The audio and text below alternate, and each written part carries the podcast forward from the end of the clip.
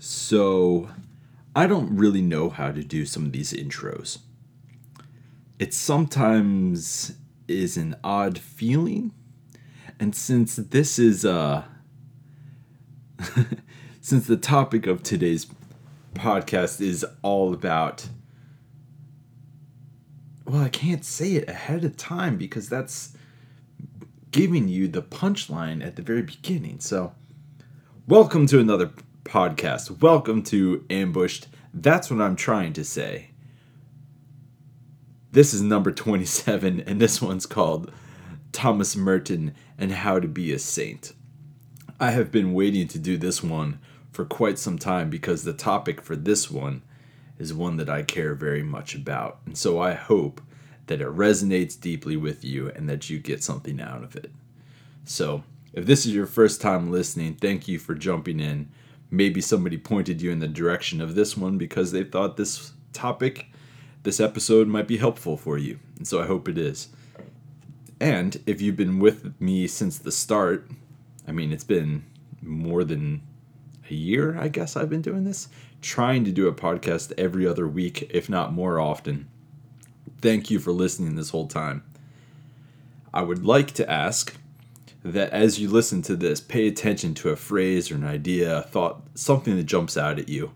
And then a few weeks ago, I started an ambushed Twitter. So if you have a Twitter account, please look that up. It's just uh, the ambushed podcast.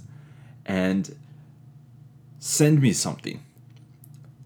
Share it with me uh, an idea, a thought, or a phrase, something that stood out to you, something that resonated, something that meant something to you wherever you are right now at this time of your life. All right? So, if you believe that today's topic is going to be helpful to other people, I also encourage you to please share it. And if you want to be even so kind, I only have like two or three reviews on iTunes. So please go ahead and send some good words, some fancy things that way. I would appreciate that so much. Thank you. But let's get started. So, this one, as I had mentioned, is called Thomas Merton and How to Be a Saint. Let's get started. So, I don't know about you, but maybe you have been in a community setting and conversations, let's say a Bible study or been a part of a sermon series, let's say you have had conversations with people. And there's this growing sense that you are at a lack, that you're not where you should be at this point in your life, that you are not living up to your potential, that you make so many mistakes and you just feel down on yourself for making these mistakes? Well, I hope today is going to be something that challenges your challenges your thinking along those lines. Okay? I hope you haven't been too bogged down with these feelings of inadequacy or guilt or maybe even shame for where you've been and the things that you've done. But unfortunately, some of us have been a part of church communities where we are encouraged to feel such guilt and such shame, such extreme lack of something. Well, I would like to talk to you about a single phrase that comes out of the Bible. It's a phrase that preachers have spoken on, you've maybe heard Bible studies about, and it's a phrase that maybe you have heard and it has, man, maybe caused you more, excuse me, of that shame or guilt or experience of lack. But I'm going to say that if you understand it properly, it doesn't need to have that consequence. It doesn't have to make you feel that way. The phrase is, be holy as God is holy. Or, as some people have translated it, be perfect as God is perfect. Man, that phrase, just in and of itself, it shows up a few times in the New Testament, has been the source of a fair amount of guilt and shame. Because it sets up a category. Is that right? It sets up a means by which we can compare ourselves. And of all things, it makes us compare ourselves to God. And if God really is good, and if God really is infinite, and if we make mistakes and we're finite, of course, we're always going to be living up to this standard that's never going to happen. And so when this phrase is used, when people speak on this passage, if it's done poorly, there's no way we can't help but get down on ourselves. But I have good news. So in Matthew uh, chapter 5, Jesus uses this phrase. He says, um, Be perfect, therefore, as your heavenly Father is perfect. In the very beginning of the Sermon on the Mount, which is Jesus' own way of making himself into like a, a, a figure similar to Moses coming down from Sinai with a law, the book of Matthew has got Jesus saying this phrase and I have two passages right in front of me, two different translations. One says, Be perfect, therefore, as your heavenly Father is perfect. Or this alternative translation, which says, There must be no limit to your goodness, as your heavenly Father's goodness knows no bounds. Now, how is it that these can be so different? One says, Be perfect, and the other one says, Let there be no limit to your goodness. Because one is about perfection, the other one is about just being good, but having no limit to the goodness. So, what's going on here? This passage uses the word teleoi, which comes from a Greek word which really is telos, which really has to do with mature or having come to its end, but that's why I said mature. Be mature as God is mature.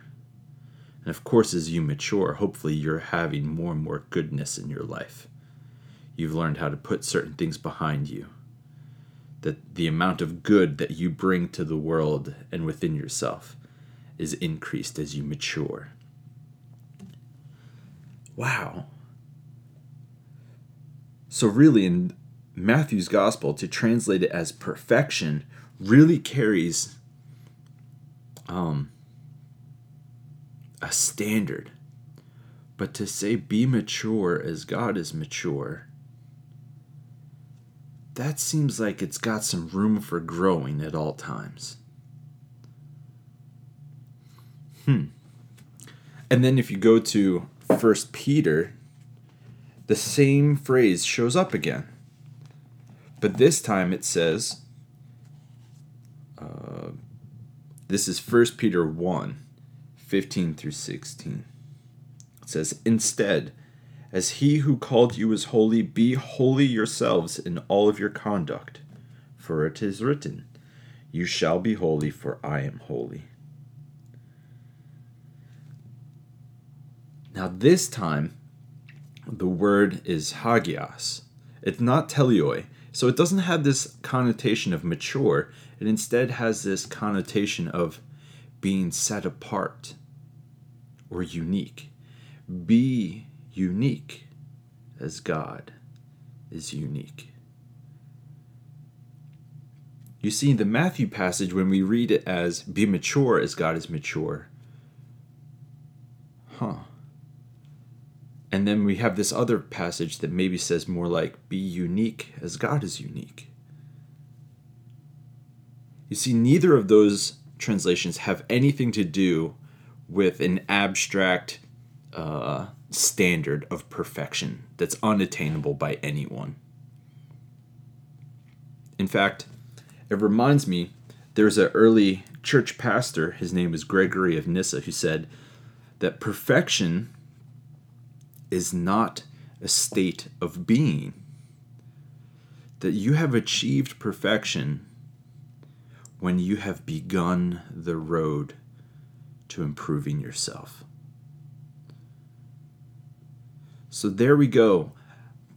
More than a thousand years ago, there was already a pastor that wanted to move away from seeing perfection as a static and um, like a state of being, an immobile standard that you just got to achieve, and then once you achieve, you're stuck there. Or once you're there, don't change anything. But the other ones of mature, this other eustannium, just be unique, these don't have anything to do with this abstract state of being.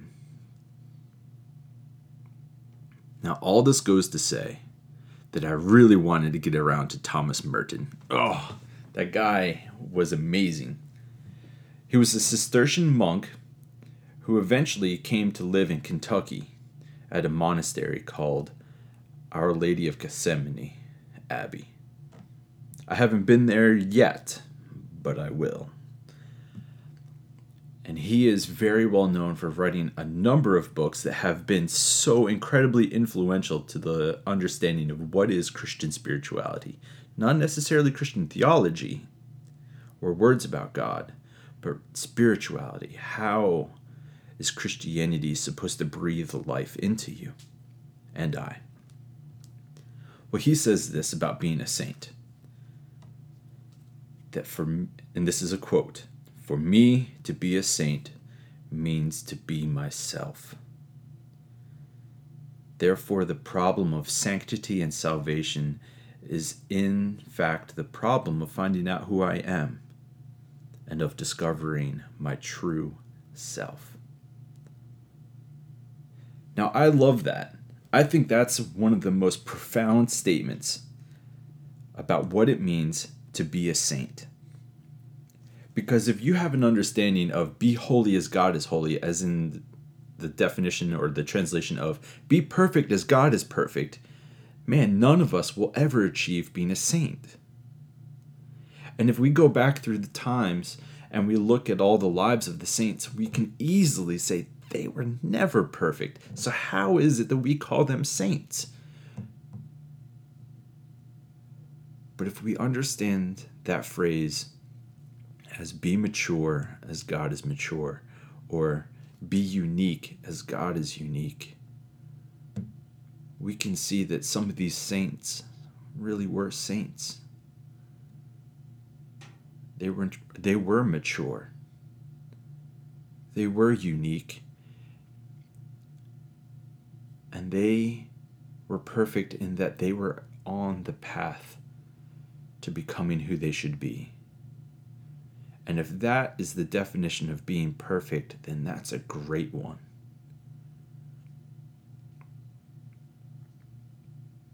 So, to those of you who are out there who have heard this passage, be holy as I am holy, been preached in such a way that it has bogged you down and it has thrown more weight on your shoulders than unburdened you, then it maybe was preached to you or taught to you poorly. Because the yoke of Jesus, and I'm quoting Matthew again, it's light and it's easy, and it should always be a relief when you take on the teaching of Jesus.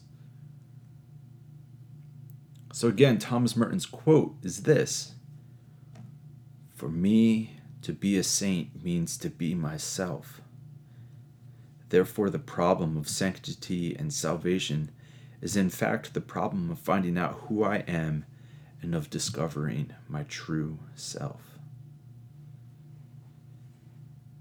That definition is delightful because there's room for mistakes.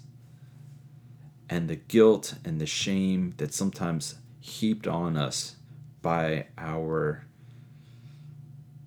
understanding of Christian spirituality that's been given to us, those negative emotions don't have to be there.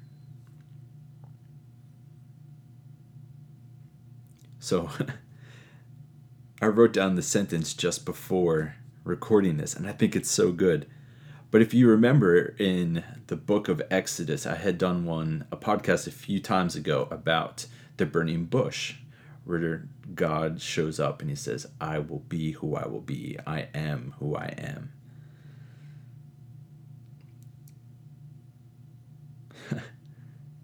Here's the sentence I wrote down How else can you and I be most like God?